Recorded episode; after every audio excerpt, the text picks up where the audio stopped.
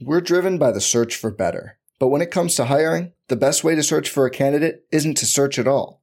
Don't search, match with Indeed. Indeed is your matching and hiring platform with over 350 million global monthly visitors, according to Indeed data, and a matching engine that helps you find quality candidates fast. Leveraging over 140 million qualifications and preferences every day, Indeed's matching engine is constantly learning from your preferences Join more than 3.5 million businesses worldwide that use Indeed to hire great talent fast. And listeners of this show will get a $75 sponsored job credit to get your jobs more visibility at Indeed.com slash BlueWire. Just go to Indeed.com slash BlueWire right now and support our show by saying you heard about Indeed on this podcast. Indeed.com slash BlueWire. Terms and conditions apply. Need to hire? You need Indeed. All systems are go. Ladies and gentlemen, Chris Van Vliet. Well, here we go. So glad you're with us here on another audio adventure. I'm Chris Van Vliet, and if it's your first episode of Insight, welcome. Take your coat off, stay a while. And if you're a longtime listener, as we celebrate our three year anniversary on the show, you are awesome, and you are a reason that the show is still around after three years. Super grateful for you. And super grateful for our guest today. Arguably one of the best tag team wrestlers of all time. Road Dogg has a new podcast called Oh You Didn't Know. Wow, it sounds so weird when you just say it like that. Road Dogg has a new podcast called Oh You Didn't Know? And I was just blown away when I was listening to it and realizing just how open and honest he is about everything. And that transfers over to this conversation as well. He will tell you he's been through a lot, and it's definitely helped him become the person that he is today. This is one of my favorite conversations we've ever had on the show. So I hope that you enjoy this as much as I do. Give him a follow on Twitter, Brian R.D. James, on Instagram, BG James. If you're not following me, I'm at Chris Van Vliet and take a screenshot.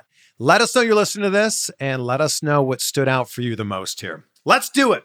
Please welcome the Hall of Famer, Brian James, AKA Road Dogg. Sir, it is such a pleasure. Thank you for finding the time to do this. Oh no, thank you for uh, for inviting me. I really appreciate it, Chris. I, I, know you have a huge platform, and for you to give me this opportunity to talk about my my platform uh, is a huge honor. So thank you. Are you kidding? You, this is the honor is mine. The I know, I know, I know which side of the be- uh, bread is buttered. You know what I mean? Well, I appreciate you and congrats. Oh, you didn't know is just it's like absolutely crushing it. Every time I look at the charts, it's right up there. So I mean, that's amazing. Well, I, I appreciate that because I have no idea what I'm doing. at all. it's just it's a wing and a prayer. So, how does how does it all come together? So so look, thank God for the researchers. You know what I mean? Because half the time I don't remember stuff until I read through the through the uh, the notes. But if they didn't, you know, they schedule out what we're going to talk about and stuff like that. I, I, wouldn't even know where to begin. So so thank God for the podcast Heat crew. You know. Uh, they they're helping me out along the way a ton. So thanks to those guys. I mean, you're going to be doing this for, I mean, the, the very foreseeable future. Are there any episodes that are coming up where you're like, oh man, either I can't wait to talk about that or, ooh, yeah. I'm scared to talk about that? Well, the, the one I was kind of scared to talk about was the VKM one, and not because it was the, uh, us being them. It was just a dark time in my in my life, literally. Um, so it was like, eh, do I want to relive that? The one we just did with uh, that I think comes out Thursday uh, is with Billy and his kids. And so we had a really good time. We could have gone on forever, but uh, I hope it turns out as, as good as it was fun to do. You know, uh, you, you, you, can have fun doing it sometimes, uh, and then it sucks as a podcast. Just like a wrestling show, you could write a wrestling show and then go, "Holy mackerel, that was a great show!" And you get the ratings. And old man Nielsen said nobody was watching. You know what I mean? And you go, you got to tell yourself, "Hey, it was still a great show. We still right. had fun, and we still did what you know the best put forward the best product we could. Yeah, you mentioned Billy's kids. I love I love Billy too, and uh, you know Austin and Colton were recently on the show. How much of you and Billy do you see in the Gunn Club? Well, I, I do see, I do see some, and that's kind of weird for me to say, and, and weird for me to feel that way. But I think it is anyway. But but I do see us a little bit. I see Austin as that that uh, the difference is he can work too. He's an athlete too. Like I could, I wasn't a very good athlete. I, I was just uh, entertaining, I guess. But but both of his kids are really good athletes. It's just like Austin is the is the one that's kind of out there a little more, and uh, Colton just kind of brings home the bacon. You know what I mean? He just does what he needs to do. And so yeah, I do see I see some uh, some things that are similar, you know, and, and, I've actually worked with them or talked with them a little bit a couple of times now about coming up with something, you know, not, not it can't be like what what ours was, that's for sure, but coming up with something that is a sing songy thing, even if it's when you're a heel and it's the old Kurt Angle, you suck thing. You know what I mean? It's something that the fans can interact with. So we're, we're kind of working on that. Well, they've got the ass boys thing going on right now, which, you know, whether they like it or not, the fans love it.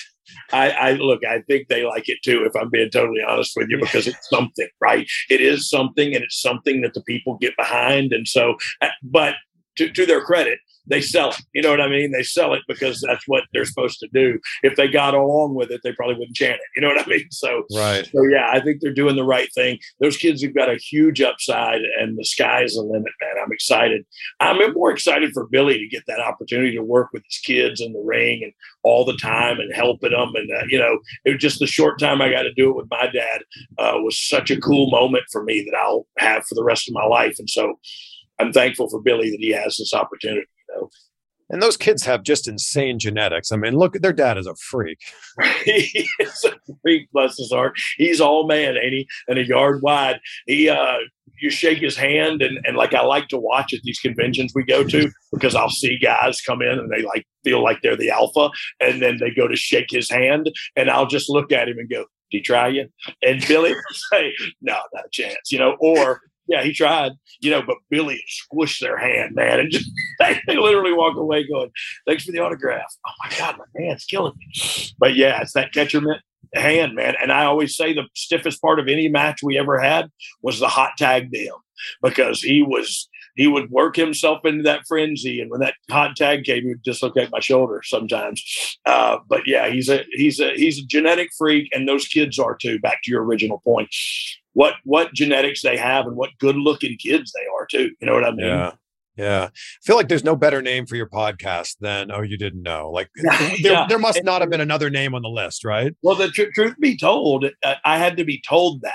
You know, I had to be recommended, like suggested, like, hey, it should be called Oh You Didn't Know. And I was like, oh, well, I want to call it the doghouse or something. You know what I mean? And it was like, no, oh, you didn't know makes perfect sense. And after I got over the, you know, the, the thing where you go, no, my, I want to do my idea. Uh, and then you cry for a second like King Baby. And then you go, wow, his idea is better. Um, so yeah, oh, you didn't know it's a perfect name. When was the first time that you said, oh, you didn't know? And what was the meaning behind it originally? Yeah, so I, I don't remember the date, but I do remember it was a house show, and uh, the Underfaker, Brian Lee, uh, Chainz of DOA fame, uh, he always was a great friend of mine, and and, and uh, we would mess around. And back then, it was you know you better fax somebody. Oh, you better you better page somebody. You know, we were saying all kind of different stuff. And so one night we were messing around backstage right before my match, and he came up and and uh, unbuttoned my my my uh, tag titles, and uh, and I turned around. I was cussing him out. And I said, "When I get back here, you know," and he's like, "Oh, you better call somebody." I said, "Okay, okay." So here I went out out the door, and literally the music went bow, bow, bow, bow, and I said, "Oh, you didn't know?" it was it was it was to totally just make him laugh like the one guy that I'd been messing with backstage was totally to make him laugh, but it sounded so decent and it fit so well in between the guitar riffs that I thought the next night, I'm going to do that again. You know, back then we were working 20 nights a week. And so it was yeah. like, I'm going to try that again tomorrow night, see if it was just a one time thing or whatever. And, uh, you know, the rest is history. Wow.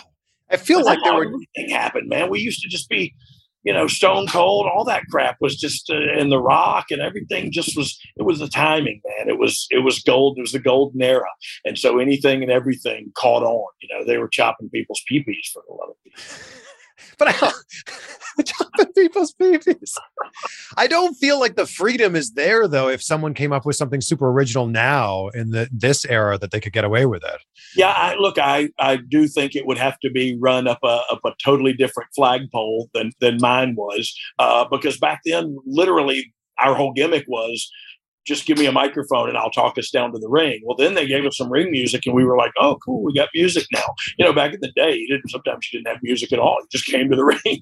Yeah. And so back, you know, you got some music and you're like, oh, cool. And uh, they were invested in us. And so I heard the music. I did it one time. It stuck and, and the rest is history. And then how did you come up with the the shtick that would be the thing that you guys said every single week? How did you know what, what would work? so I mean, I think I stole that from like a Ringling Brothers or a or a you, know, uh, the, the, when you come to the fair or whatever, the ladies and gentlemen, boys and girls, children of all ages, step right up and get, you know, it's just the carnival barker. And so yeah. it was basically that that I just kind of modified to fit me and Billy's names and the, you know, in the New Age Outlaws. And then I would just tweak it ever so gently you know what i mean? To to say something about the town or to say something about the talent we're about to work with or something where you just modify it each you give them the part the sing song part that they can holler at you you know with you uh, but then you just tweak it to make it personalized for that city i guess. I feel like you were like right on the edge of being like a freestyle rapper because a lot of your stuff, a lot of your stuff rhymed you know what?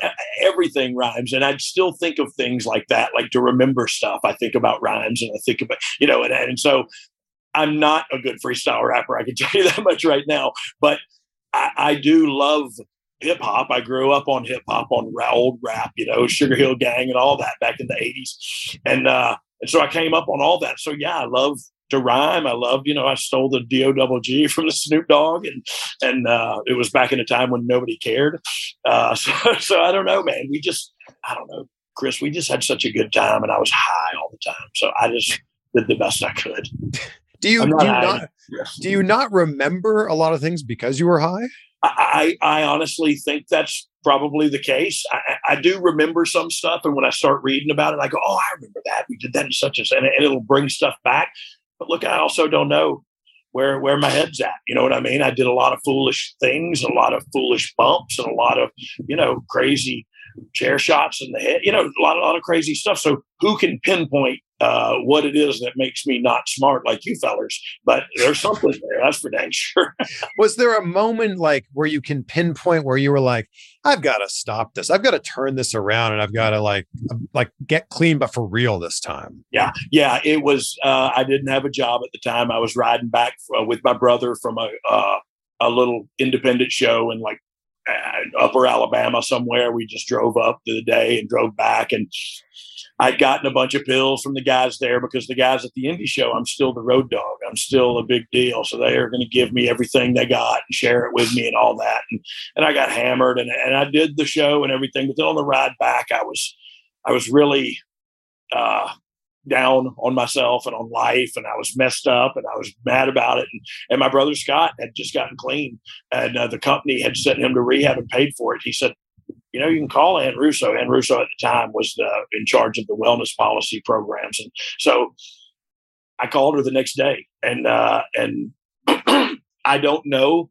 that at that moment I was ready to quit doing drugs and drinking alcohol because I, mm. I just was trying to like do something, just do anything. And I didn't know what else to do. And I knew, and so I said, yeah, I called her. She set me, set me right up. Uh, by the 28th day though, I was ready to stop living that way. You know what I mean? And I had been wanting to stop living that way for a while. I didn't know how to get off the roller coaster, um, and I didn't care for a while there. This is the dark part of the of the uh, sweet Chrissy V show. Um, I didn't care which handful of pills killed me either. You know what I mean? Mm-hmm. And the only problem in my mind at that point was, oh, my kids are going to find me dead. You know what I mean? It was I had got to that point, but whatever it was, my kids are going to find me, my wife's going to find whatever it was kept me from doing it. And then I got, you know, and then and then that's where I was when Scotty said you can go to rehab. Um, yeah, man, and I'm th- I thank God and heaven above today that I went that time because I was I just went for 28 days. You know, if you're ready to quit living like that, you'll take suggestions and you'll you'll quit living like that. But you have to be ready. Like yeah. no place is going to get you there. No no other human's going to get you there. You know what I mean? You you got to get you there, and until you're ready, you're not gonna you're not gonna try to change. You know. Yeah, I've heard a lot of people say that like you can't have someone else sign you into rehab. Like unless you're ready yourself, then oh yeah, changing. and that, look, that's just the legalities parts about it, Chris. Like the legally signing in. I, am talking about the actual work and and the actual digging in deep to uh, look inward and see why am I? Because mine was all fear based. My mm-hmm. whole deal, and it's crazy to say that people just go, "You went out in front of twenty thousand people and cut promos and wrestled and blah, blah, blah. and I'm like, I was terrified. I was, and I got high because of it. And the second run, this this last run about eight years ago, so much better. Like I wish I would have had the youth of my body that I had the wisdom of my mind at that time. You know what I mean? Yeah. Like it would have been great, and I'd still be doing it probably. Um, but yeah, when I was ready to quit living like that, man, and so I I continue to this day to uh, to look inward and and and try not to blame things. You know, life happens and it happens to us all. It rains on the righteous and the unrighteous. You know what I mean? So it happens to us all. It's not what happens in life that counts. It's what I do in response to it. And so that's empowering. You know what I mean? It's also yeah. liberating from like, uh, it's almost like re- if I lifted weights, it would be like re-racking the weights at a squat rack and you go, oh God, I'm not in control of anything. I don't have to be in charge of anything. I just have to control me. It turns out that's a full time job, but it's a job worth fighting for. You know what I yeah. mean? That's where I'm at right now. I mean, and congratulations. Like it's it's a big step to be able to go, that was who I was and here's who I am now. Yeah. And and I'm sad to say that's who I was because it's I say this all the time. It's that's not who my mom and dad raised. You know what I mean? That was not the guy uh, with the uh, moral values and the convictions that that they taught me. That was somebody else, and I don't like that guy. And I want to drag that guy out in the street, beat the crap out of him. But then I realize, oh, it's me. I can't do that. So how do I work on me today? You know? Yeah. The first time I interviewed Billy, which was like maybe five years ago, he talked about how like there were a lot of bridges he needed to mend, and like one in spe- uh, one in particular was with Triple H. Was that the same for you? A hundred percent. Like, look, you in the program of recovery that I follow, uh, there's there's some making amends parts to it. And so I had to make that list. Um, and Jim Ross was one. The Rock was one for me. The Undertaker was one. Uh, these are guys that tried to help me.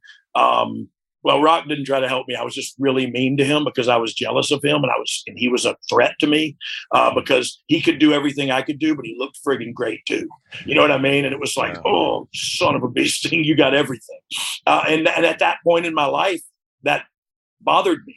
You know what I mean? I was I was afraid of that. He, like I said, he was a threat to me. Um, so I treated him horrible in front of everybody all the time. And, and and I went to him and he said, "Thank you. That's nice of you to say." I don't know if he forgives me. That's none of my business. Um, but I had to do it to clean up my side of the street, as we say. And and Jim Ross, I was treated him horribly too because he handled all the contractual stuff and Undertaker tried to help me, and I told him, "You ain't my daddy. You don't know nothing about me." And you know what I mm-hmm. mean? It was just yeah. where I was at the time, and and I ain't there no more, and I don't ever have to be there again. That's the good. Yeah, thing. yeah. What like? Do you still keep in touch with some of these people that you had to make amends with? Oh yeah, yeah, yeah. yeah. I, I look at every time I see, uh, I still stay in touch with Taker. Every time I see Rock, we we talk and I see him. He came to the uh, performance center when I was down there and, and spoke and watched some matches and stuff. And so, yeah, we, we, we still get along and, uh, and Jim Ross, I haven't spoken to him, uh, but I, well, I saw him in Liverpool at a, a convention we did and spent some time with him. But yeah, I got to talk to him and look, it helps me. It helps me lay my head on my pillow at night. And and the more I dig into myself and find out what things were my fault, mm. the easier it is to fall asleep at night. Because at the end of my night, I go, "Hey, God, what did I do wrong today? Or, or what did I? What could I have done better? Or do I owe somebody an apology?" that I spoke harshly to my daughter. I, you know what I mean? I yeah. take a bit of an inventory when I lay my head on my pillow at night, and 10 times out of 10, if if I have done something that day, that's the first thing that'll pop into my mind. And I go, I can make that right right now, or I can make that right tomorrow. But I got to yeah. make it right because I can't walk around with it in me. You know what I mean? I got to yeah. be I got to shake it off. I remember, like you mentioned VKM stuff in TNA, and I remember watching that and being like, that seems personal. Like the stuff you were saying about Triple H and Shawn Michaels, like it felt personal. It, it was at the time. You know what I mean? Like, like, Yeah. like people change, and and uh, Sure. people that say don't, people don't change, are are wrong, I guess. But but like so, excuse me. At that moment in my life, in my career, I would have fought both of them in at the drop of a hat. I would have fought them both, and I don't even know why. Looking back, like that's the that's the uh, you know the drug addiction and the alcoholism is very self-centered. It's very self-centered behavior, and that that's it was all about me. And how come you guys didn't stand up for me and keep me on? And uh, you know, I was a liability. I would have fired me too. But at that moment, how dare you? You son of a gun. You know what I mean? Like, I, and so when Vince Russo came aboard and, and said, Hey, we want to do this thing, it was like, I'll do anything you want me to. Just keep paying me and keep my lights on and keep me in my drug habit. You know what I mean? And that's basically what my whole tenure there was. So when you go back to WWE years later, does Vince ever end up saying anything like that VKM thing and TNA? That's interesting. Oh, let me tell you something. Vince never watched an episode of TNA in his in his whole career, um, or his whole life. But but Hunter said something to me, uh, and it was in Baltimore, and I'll never forget it. But it was very lighthearted. But he he said, uh, "Hey, dog, what's going on? We just seen each other for the first time." And he was like, "Yeah, come on in." He, was in his office, and I went in and shut the door and sat down. And he's like, "Yeah, so what's this uh, VKM thing?" And I was like, "Oh, dude, man, I'm so sorry." He's like, "I'm just kidding, man. Don't worry about it." And that was it. And that was that was it. You know what I mean? I think everybody kind of gets it in this industry. You go over there and then you just do what they say, and you go over there and you do what they say. You know what I mean? So, Yeah. having said that, it was very personal at the time, and that's why I believe VKM TNA was some of my best mic work. Like I did had some really good promos down there that I didn't realize I cut until the podcast. Oh, you didn't know? Uh, came on and we and we dug back into that that time of my life, and it was like, holy crap! I cut some good promos. They gave me some serious mic time down there. Um, but yeah, look, it didn't it didn't make much of a mountain out of it. You know, they did. Thank God. When you were over there, how close did you guys feel like you were competing with WWE? Like they did go head to head with Raw for, you know, a handful of weeks. for a minute. Yeah, I, look, again, I think a lot of people uh, that are in the office, maybe in the you know the executive vice presidents and vice presidents of stuff, is is really looking at that and going, are we in competition with them, or, or can we be in competition with them? I think the people like me and Billy who had been there and Vince Russo was just like, yeah, we're not competing with those guys, but let's just do the best we can. You know what I mean? And maybe if we as VKM can can yell loud enough over here, they'll look at us and give us some credibility. Of course, they never did that. they never did that. And why would you have, uh, in retrospect? Why, why would you have done that? It was. It's like the, the winner of the race looking back to see the, you know, fourth place runner coming across the finish line. Does it remind you at all, or perhaps the WCW Monday Night Wars, does it remind you at all of what's going on right now with AEW? Yeah, a little bit. Uh, you know, it's it's it's different because they're not going head to head with us, so it almost Yeah. feels more like a, uh, like not a war, but like a, uh, I don't know, like there's another wrestling show on to me, and and I know that probably they are watching their executives and their higher ups. You know, maybe maybe Punk and maybe some higher ups or who know about ratings and stuff like that are following and and doing that. But I think for the boys, they just love to have a place to work and work because a lot of them i know for me when i first started i was just young and dumb and had a dream and wanted to chase it and so i did and chased it right into millions of dollars and then chased ran right through that and kept going but it was you know i don't think the boys are so in a competition in a war as the offices are you know what i mean like it, it feels good to go oh, they only got such and such as a, as a rating on that. And they, and they had all this big stuff on it. And I'm sure it feels good for them to do the same thing. You know what I mean? But like I said, I think the boys are just happy to be able to get paid for taking bumps, you know? It is funny that we're still talking about ratings now because like people watch TV Oh, yeah. so differently. And I get that like ad sales are based on ratings, Yeah, but yeah. Just Well, and the thing is, Chris, you, you go to the guy, you go to the guy that's the head of USA Network and go, yeah, ratings don't matter.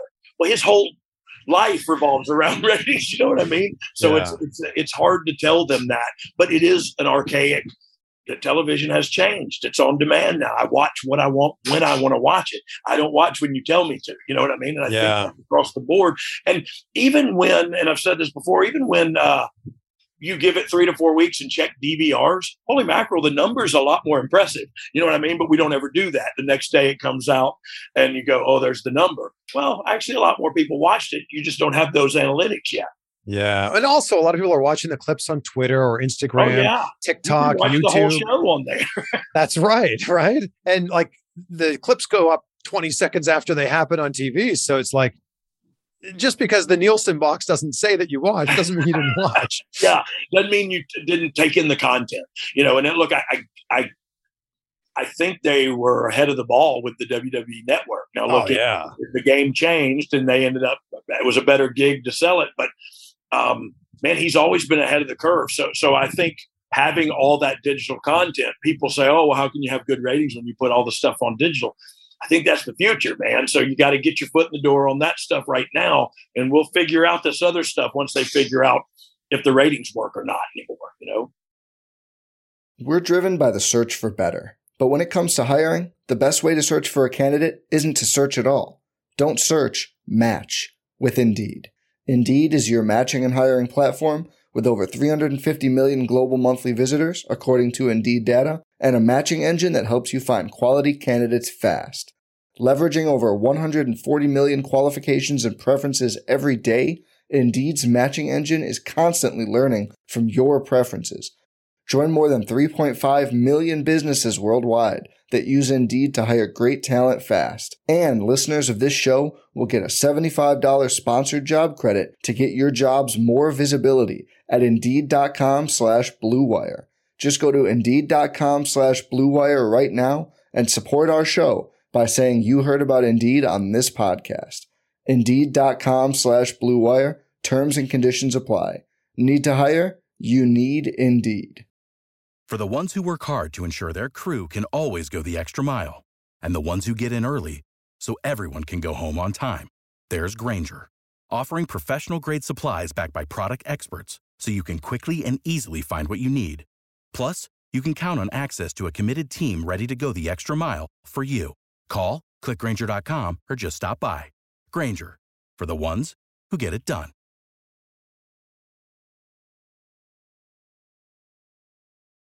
You've worked so closely with Vince, both as a wrestler and then behind the scenes. And I'm so curious to know, like, what's the biggest lesson that you can take away from your time with him? Man and, and and to be totally honest with you chris there's not one there's a million. And and that look that's why people say oh you're not bitter man. I got 10 years of life experience flying on that jet getting in the limos with him riding and listening and learning. And but one thing he taught me um or one thing he said to me one time and i'll never forget it but i but i remember a lot of stuff.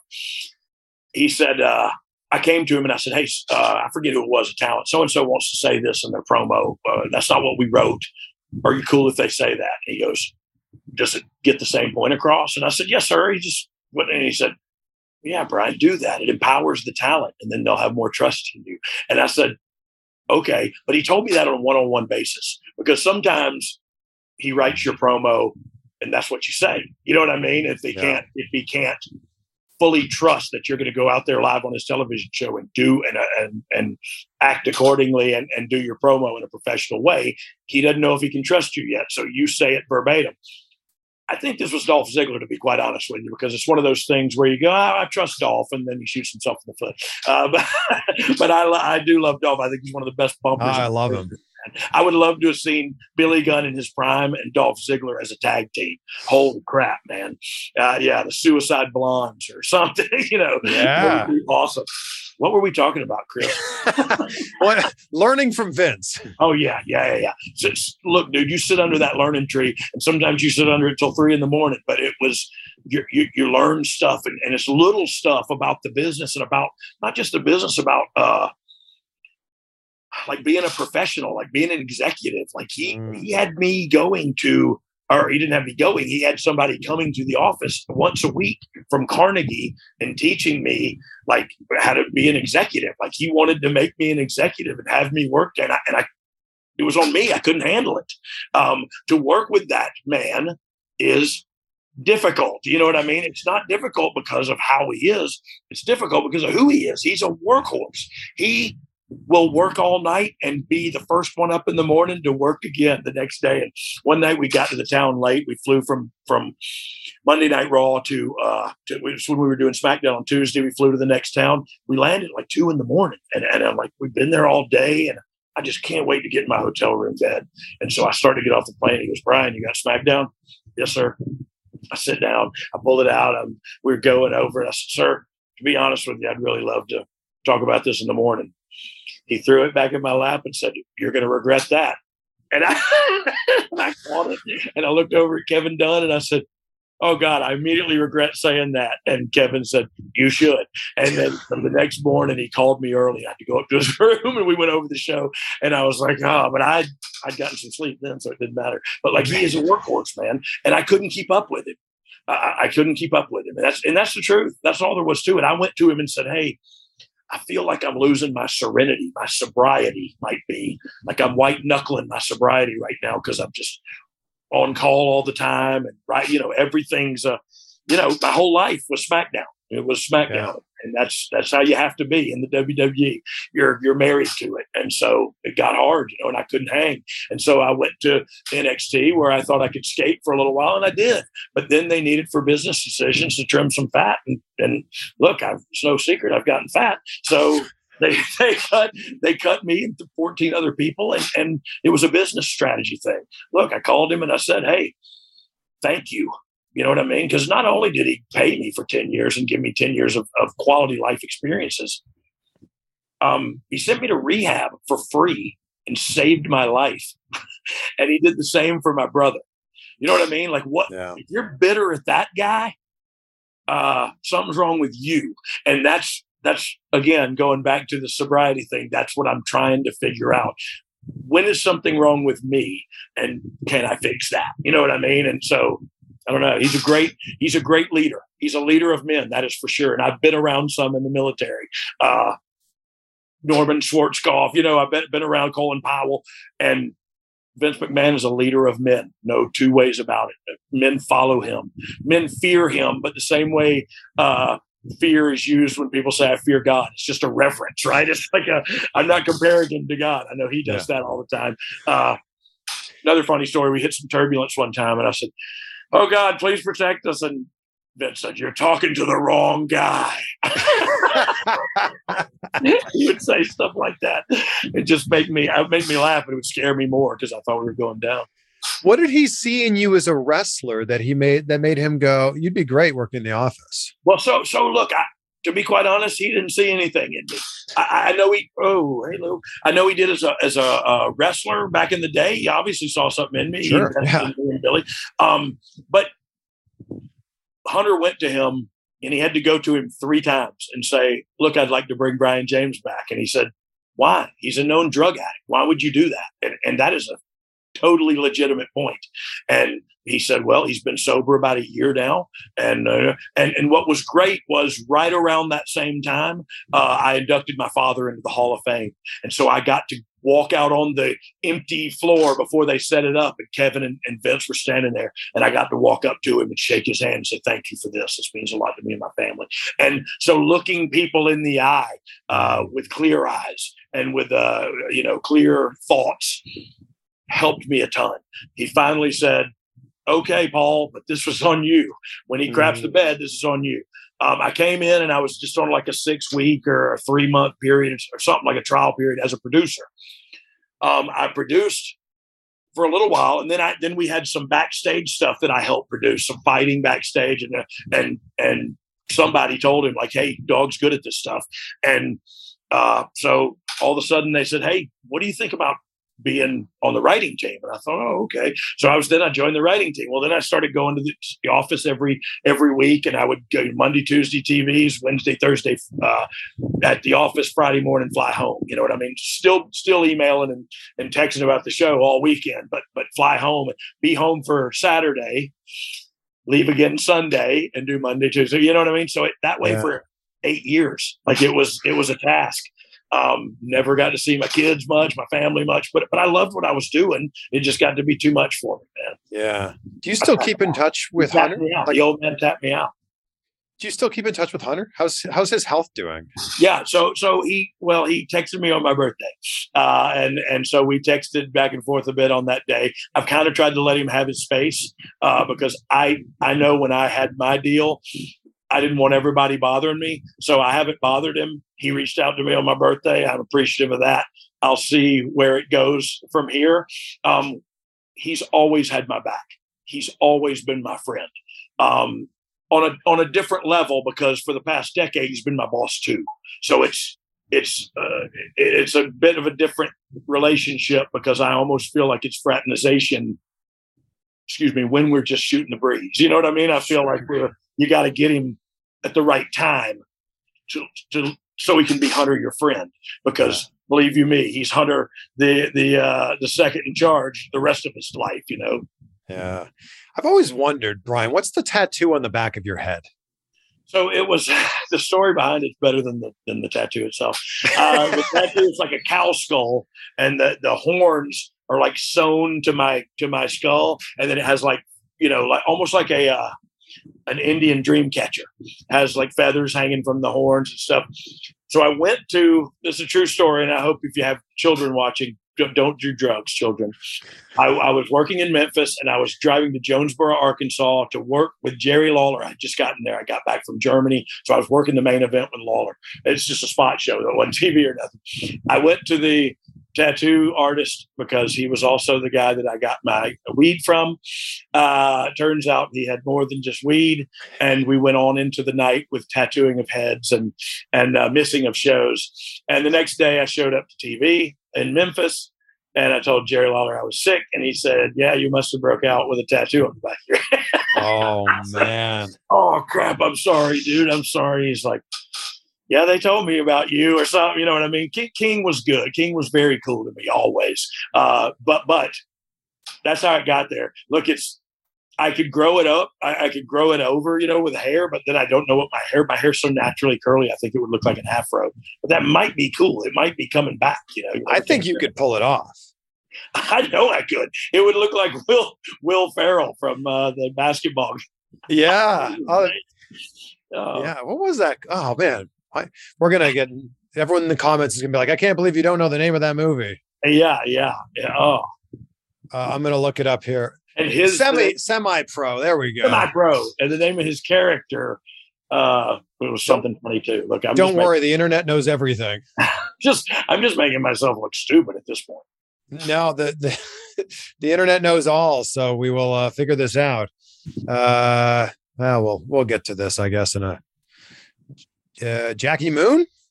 Jackie Moon. Jackie Moon, man, the internet it knows everything.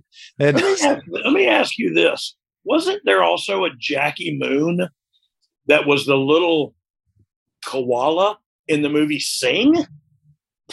well, now we got to figure this out. Jeez. And I, I don't know who did the voice of the little koala, but the Sing franchise, they're pretty great. Uh, They are. watched them, I would say to watch them. Buster think- Moon, Buster Moon. Ah, that's right. man. The inter- the, Close. the internet is undefeated. It's They are. unbelievable. They are Some clever people on there too. I feel like with everything you accomplish in WWE, that the door is probably open for you to go back there eventually. Well, I you know I don't I don't know that, and I and I would love that, uh, but I I would also be at this stage in my life and knowing what I know now and going forward. I don't know if I could take that. You know what I mean? Mm. Not that if I could, is if I want to. You know what I mean? It's a you're you're married to the company, and I've and I've been married to the company for the last decade. And I know it's only been a few months since I've got released, but it sure has felt good. Uh, Nick Patrick, the referee, said it best when he said, "Man, it felt like I got out of prison when they cut me." And I thought. He's right. It did feel like that, like a weight off your shoulders. But then it felt like that for two reasons. The second one being, holy crap, what do I do now? you know what I mean? And I'm not a felon. I'm an ex wrestler. What do I what do I do now? It's about the same. But the thing is, like when you're going a mile a minute all the time for 10 years and it Yeah. comes to a screeching halt, I mean, what, what do you what do you do? Yeah. Well, look, I thank goodness I have uh, 10 acres of pastured property. I raise miniature goats and, and I have miniature What? pigs. And yeah, yeah. So I and, I and I just bought two new puppies that that are uh, sheep or goat dog, like goat protection dogs. that we're raising them up and training them to protect the goats. And it's just look, it's just fun to get out. I love. I'm a John Deere guy. I love cutting grass. It's my happy place. Uh, I like to cut grass out in one of the far pastures and like look over my property and just be thankful. You know what I mean? Like this is mine, and now I got to figure out how to keep it. You know what I mean? So I, I feel like so, you uh, and Brock have a lot to talk about. Bringing me back. Uh, now's a good time. Or I could do color commentary at, at AEW. I could also do the promos backstage. This this is like a job interview. I feel. Chris, thank you for giving me this opportunity. Yeah, we'll uh, we'll be in touch, Brian. Thank you so Yeah, much. thank you. Don't call us. We'll call you. I feel like with the goat talk, you and Brock Lesnar would have a lot in common. Oh, oh yeah, we probably could. He'd probably want to eat my goats on one of his. You know, he's got like seven green eggs. Those green egg uh, things. He's got Like them the all his barbecue things. Yeah, yeah. He has them all over his property, so no matter where he goes, he can like grill a dead animal if he wants to. like that's a man. That's an alpha man. He just wears their fur as through the winter. when people bring up the idea of DX and NWO and want to compare the two, what what do you say to that? Well, look, I get the comparison. I, I think they came at the same time. I just think one of them, look, to me, and of course I'm biased because I was in one, I just thought we were kind of cool because we were distinct and that was us. I felt like they added people every chance they got and split into different, you know what I mean? It was like, I, I liked it when it was just Hogan and, and, uh, and the outsiders, you know what I Yeah. mean? It was like, oh, but then all of a sudden there's now Bischoff and now Buff Bagwell and now Now Scott Dennis. Rodman. yeah, yeah, Dennis Rodman like missed a practice to go or missed a Yes. game or something to go and wear an NWO shirt. I just felt like it got kind of bastardized, and I felt like DX is kind of solid. I realized we ch- traded us out for Shawn Michaels, but then Shawn got added back in when we got removed. So I felt like I don't know. I just felt like we were cooler. Sorry. whose idea whose idea was it to bring you and Billy in originally? Yeah, well, so what? Who we heard it from was Hunter and Shawn, and and at what since I've dug back into this, it's been and I, I haven't called Shawn to ask him yet. I've just been uh, specu- speculating. Um, this was about the time Shawn was going away to get back surgery, and so my my again my speculation is he was going to go. They had just gotten a really good start, um, and and what do you do now? It's just Hunter and Chyna, and that's a cool package, but it's not as cool as you know so they saw we were we were climbing at the time and we were climbing quickly you know what i mean that's what if you go back in time you realize from the time they put us together me and billy to the time we joined dx was about three months i mean it was it was record fast and i didn't realize that till i dug back in and started watching i was like holy mackerel they put us and they put us right with dx and we were the tag ti- you know tag title holders members of D-Generation X and we were on top of the world man and it was it was awesome for me. Yeah, and that like you guys being thrown together is one thing, and you know getting over, but then being thrown into DX like catapults you. Yeah. Well, look, it was also you got to give credit where credit's due, and I know a lot of the talent uh, doesn't like to do this, but the writers and the bookers they, they're the ones that booked us in a position to where it wouldn't make us look out of uh, like fish out of water if they put us with DX. They had four months, three months to really put a rocket on us, and they did that. We came in and we started beating every tag team, beating them up, shaving their head, taking their shoulder pads, taking their cowboy hats. I mean, we basically uh, just annihilated the whole tag team division and, and kind of joked on them too. And they wrote that in for us. You know what I mean? So Yeah. It was it wasn't hard to get over when you're on TV in such a positive light so many weeks in a row. You know what I mean? But you you had so many gimmicks leading up to that point. Did you mm-hmm. think that the New Age Outlaws would be the gimmick? No, heavens no. I just knew the roadie, excuse me, the real Double J wasn't going anywhere. and Billy knew Rockabilly wasn't going anywhere. And to be totally honest, we both said, put us together. We have good chemistry, not knowing or having a clue how it was going to turn out. But we did have good chemistry. We did have good timing together. We did have good, I don't know how to say it other than like, uh, communication without words. You know what I mean? Like I Yeah. know where to be when he's going to do something. and He knows where to be, vice versa. So it was just it, the chemistry was there. Then we just had to get in there and see, and we were totally opposites too. That's one thing I loved is we were doing.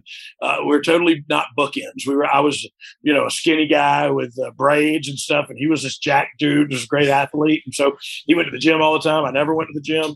He liked to look good. I liked to feel good, uh, and so so we were totally opposites, and that's maybe part of the key to the success. You know. And I, I mean, I see it I, every time I've seen you at a convention. Oh, yeah. fans still eat like they eat this up. Like nos- nostalgia may be the most powerful drug, Brian. Uh, man, it it is, and it look it's good for me too because it feels really good to stand there and go, man. There's a line for these 55 and older guys. You know what I mean? Uh, who who wrestled before some of these people in line were born. You know what I mean? But they got the new action figure, they got the new whatever, and they're coming to get their stuff signed and have that experience. And look, that's what me and Billy, when we started doing these conventions, we ate, literally ate dinner one night. I said, Hey, I want our experience to be I said, people are paying for the experience. And, and right now they're paying crazy to, to me, but but they are paying it. I want to give them an experience they walk away from and don't ever forget. So it's Mm. what do we do? How do we do that? And he's Billy's just like, let's just be us, man. Let's just have fun. And let's and look, I have my TD Jakes towel because I'm sweating to death, but I'm working and I'm enter- I'm trying to be entertaining and I'm trying to mess with Billy. You know, and it's just I want people to walk away from us going, "Oh my God, those guys were so much fun," and I don't know. Um, so we try to make we call it the New Age Outlaw experience. Uh, You're definitely the loudest table in the room. That's for Yes. sure. yes, usually uh, because of me or Austin is at the table next to us, Austin and Colten. Uh, but yes, I'm definitely the loudest guy in the room. Uh, but that's by design. You know what I mean? I want you to know I'm there. I like the sound of my voice. Well, the thing is, you're an 11 out of 10 on the energy scale, and then Yeah. Billy's an 11 out of 10. So put you guys together, and it's, Yeah. oh man, he's so he's so great. I just spent uh, this past weekend with him and Paula and uh, his wife. For those of you who don't know, uh, in Jacksonville, we did that Jacksonville. We just went in there on our own because we didn't have anybody taking us. We just got some tables. We did really well, but. more than that, it's just great to hang out with them, man, and go. Went out to eat with uh, Colten and, and just just great friends, man. Like I said, we look, we weren't great friends when we first teamed up. We really weren't because we were so opposite. But then we kind of when I say grew up together, I mean we both got sober. You know what I mean? We both got out of hand and then we both got right right around the same time. And so we've grown up together, man. And for the last 11 years for me, uh 10 and a half for him, maybe 11 for him too at this point, tell you the truth. Uh we're brothers. We're literally like brothers. Like I'm closer with him than I am with my brothers right now, you know. Uh, and of course, it's because I spend a lot of time with him. But it's I can tell him anything. He can tell me anything. It's a you know, it's we're it's a love, dude. That's that's Yeah. uh, that's it's not weird at all. you know I mean? I love that you guys have the trademark for New Age Outlaws. Like that Oh, just yeah. feels like just feels like WWE just dropped dropped the ball there and you picked it up. Yeah, look, I think DX is probably their bigger uh, commodity. Um, but yeah, me too. I was surprised by that as well. So we'll see. Uh, we'll see if that if that works out for us. You own it now. Yeah, yeah, it's ours now. What are we going to do? I mean, even though you're not working there, you're still getting royalty checks from w, from WWE for DX stuff, right? A hundred percent. Yeah, yeah, yeah. And and also, That's I'm on good. a signed a Legends deal, so I I can still, excuse me, they can still do stuff with me. I you know I still get the royalties, everything. So yeah, yeah. I I I wanted to keep my relationship with them really good, even if I went to somewhere else to work, which. You know, I, like I said earlier, I'd love to do that. I'd love to work with promo guys backstage at AEW because it's just new talent. Well, half of them's NXT talent I've worked with in the past, but but uh, I would love to. It's a new challenge, something challenging. You know what I mean? Well, you've got a good friend that works there. I'm sure you can make some I- calls. I do. I do. Daniel Bryan is a good friend of mine. That's who I was referring to. Yeah. I think his name's Brian Danielson anyway. Yeah, that's I'm so Obviously, we're not too good of friends. Yeah. have you been backstage there yet? I have not. I have not been there at all. I was I was looking forward to the opportunity in Vegas. Uh, but I ended up canceling my show out there, so I didn't end up going. But I was looking forward to and just kind of meeting everybody. And like I said, I know all the producers and know, but but there's a lot of talent there that I don't know that I'd love to I'd love to try to help out. You know what I mean? I just don't have much else. It's either hey, let me tell you how to cut this promo, or do you want fries with that shake? You know what I mean? It's just, it's just those are my two options. I don't know. I'm sure you're making enough goat money at all these signings. There, there, there is, uh, there is some money being transferred on these signings, uh, and and thank goodness. I'm also still under severance with uh, WWE, so when that stops, I'll really get scared. But but I think uh, with the podcast and uh, the Oh You Didn't Know podcast, I don't know if you knew I had a podcast. Chris, I didn't know. But, uh, oh, you did. Oh, you did know. My ass better call somebody. Yes, you called someone, but uh, I forgot what we were talking about again because I tried to get a gratuitous plug. That's good. in. We can bring it back around full circle to how we started the conversation, which is, oh, you didn't know. perfectly. That works perfect. Yeah, I don't know what we were talking about. It's cool though. I'm just let's just hang out for a minute. That's what we're doing. This is great. No, I've I've thoroughly enjoyed this, Brian. Like I I have too, Chris. And like I said at the beginning, I don't know if I said it on the air. I do appreciate you having me on because uh, ho- hopefully my my podcast will grow in a way that I uh, don't have to lose weight and take bumps. Um, but and you giving me this opportunity is appreciated, dude. I just want to say thank you. well, the pleasure's mine. And I'm so glad I was able to spend some time with you and hear your story. Like I appreciate Yeah. you being so open and honest. And I think Yeah. that well, look, I don't know how else to be. I'm an open book, and you can you can like it or you can not like it, but that's me. And it's one thing I've learned in my sobriety: it's none of my business what y'all think about me. you know what I mean? I'll try to do the best I can and be the best I can. I can't control what you think about me. I'll just do me. You know what I mean? And that's I what I'm wanna- doing now. I'm loving it. I, I love this. And I just want to acknowledge you because there's going to be a lot of people that are listening to this who may be struggling in their own life. And Yeah. hearing you open up about this maybe will make them turn their life around. Well, look, there's a. Oh, I know. I'm just saying the podcast now, and I can't get around it. Uh, but I talk a lot about my anxieties because look, I have a ton of anxieties. Billy does as well, and we often talk about it uh, to each other. And see, that's the kind of I got somebody. You know what I mean? I got somebody I can talk to. I got somebody that will be my sounding board and will call me on my bull crap too. You know what I mean? Not just tell me, "Oh yeah, Brian, you're good." Uh, no, dude, you shouldn't be doing that. You shouldn't have done that. Whatever. And I got. You should always ask for help. It's been big in our society that asking for help makes a man look weak, and it couldn't be any uh, further from the truth. It's actually uh, shows the, the, the strength of a man who can reach out and say, "I can't do this on my own. I need help." Um, I just suggest that's where you start, man. Ask for help. Yeah. Look, I end every conversation talking about gratitude because it's such an important thing to me. Amen. I, I start and end every day saying out loud three things I'm grateful for. So, Brian, for you, what are three things that you're grateful for in your life? Oh man, uh, look, family and friends, of course, is, is one. Uh, the health of my children and grandchildren is definitely one. And then look, my sobriety uh, is definitely one I'm thankful for. If I get right down to it, there's not much more important than the things I just listed.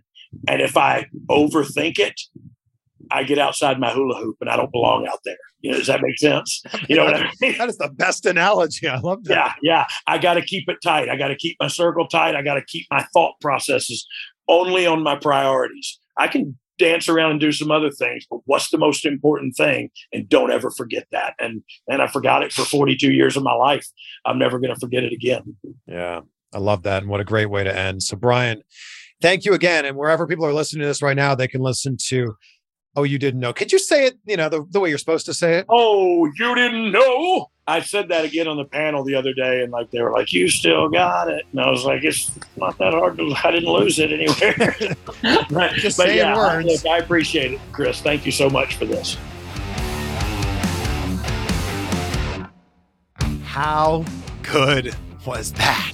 Man, huge thank you to Brian James for such a great conversation. And thank you, as always, for being with us on this episode as we celebrate the three year anniversary of the podcast. If you enjoyed this, please share it with a friend and take a screenshot, tag us on social media so we can share it as well. And if you like this episode, by the way, there's 350 other episodes just like this in the back catalog with pro wrestlers, actors, athletes, comedians, an astrophysicist, an FBI negotiator, So many good ones. And speaking of good ones, Road Dogg's podcast is such a good one. Go check it out. Oh, you didn't know? Is what it's called. I, I think you're going to love it. I will leave you with a quote that I love so much. And I think this applies to what Road Dogg was talking about here. It's from Jaquita McManus. It says, We are not defined by our mistakes, but how we react to them and the life journey we create despite them. Be great and be grateful. We'll see you on the next one for some more insight. I'm Mark Chapman. Welcome to the Planet Premier League podcast. Each week, Cesc Fabregas, Nedum Onuoha, and myself talk all things Premier League. As a player, you don't have time to talk. No. You don't have time to make a plan. You just need to deal with wave after wave after wave. We watched Coach Carter, and he said, "Oh, afterwards, the game's just about doing this for your teammates." And I remember looking around halfway through the film, and half the squad was asleep. Planet Premier League. Listen wherever you get your podcasts.